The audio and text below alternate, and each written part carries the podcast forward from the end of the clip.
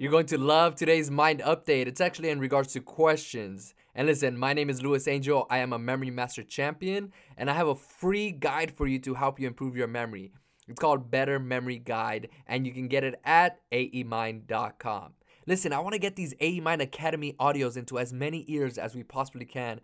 So if you can help us out by rating our podcast on iTunes, on SoundCloud, on Google Play, wherever you're listening to this from, please help us out with the rating uh, and just let us know any comments that you have about the podcast, how we can even make it better. I would really and truly appreciate it. Thank you so much. Enjoy.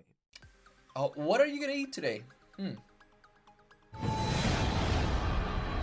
What's going on? This is Luis Angel, your AE Mind coach. And for today's mind update, I actually wanted to go over an article that I was reading today on Fast Company where they're talking about what happens when we ask ourselves questions or when we ask others questions. See, that's a fascinating question in and of itself. What does happen with questions inside of our brain? When I asked you that question of what you were gonna eat, I'm pretty sure your mind immediately tried to go to find an answer to that question. In the article, they talked about how our brains literally go into this instinctive elaboration mental reflex of trying to find that answer really quickly. In the book Brain Rules, neuroscientist John Medina actually talks about that our mind can't multitask like we think it can. It, it, especially when you ask it a question, it single-mindedly focuses on that question. What I really found interesting about this was the fact that questions not only put us into a conscious state of finding those answers, but it also puts us in an unconscious ability to make certain decisions later on down the road. For example, back in 1993, Social scientists Vicki Morwitz, Eric Johnson, and David Schmittlein conducted a study with more than 40,000 participants that revealed that simply asking someone if people were going to purchase a car within six months increased their purchase rates by 35%. And listen, I've been to several different personal development based events from NLP, neuro linguistic programming, to just your basic motivational and pump up type of events where they tell you that questions are very powerful. The way that you frame a question is very powerful. Meaning, if you state questions in a positive way, you will tend to attract that positive type of answer more to you in your life. If you state a question in a negative way, you will tend to attract more of that negative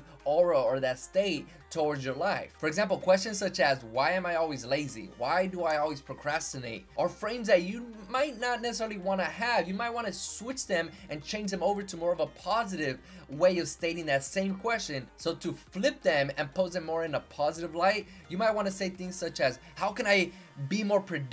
How can I go out and accomplish more of my goals, right? Those are more positive oriented questions that you want to be asking yourself. They have the same intentions behind them, but they're just framed in a different way to help you move you closer to wanting to get those answers for those questions that you're asking yourself. And we literally have a part inside of our brains called the reticular activating system. And what this does is kind of like a seek and find missile where it tries its darndest to try to find a specific answer for the question that you're posing it and if it can't right there and then then what it does is when a certain event arises it makes you more aware of that situation so that you can be more like okay now I understand this. Now I have an answer for it. Now I know what it means to X Y and Z I'll give you an example of the reticular activating system at work. Has this ever happened to you where you bought maybe a, a, sweater or you bought, you know, pants or any type of clothing or attire or maybe even shoes or jewelry, anything.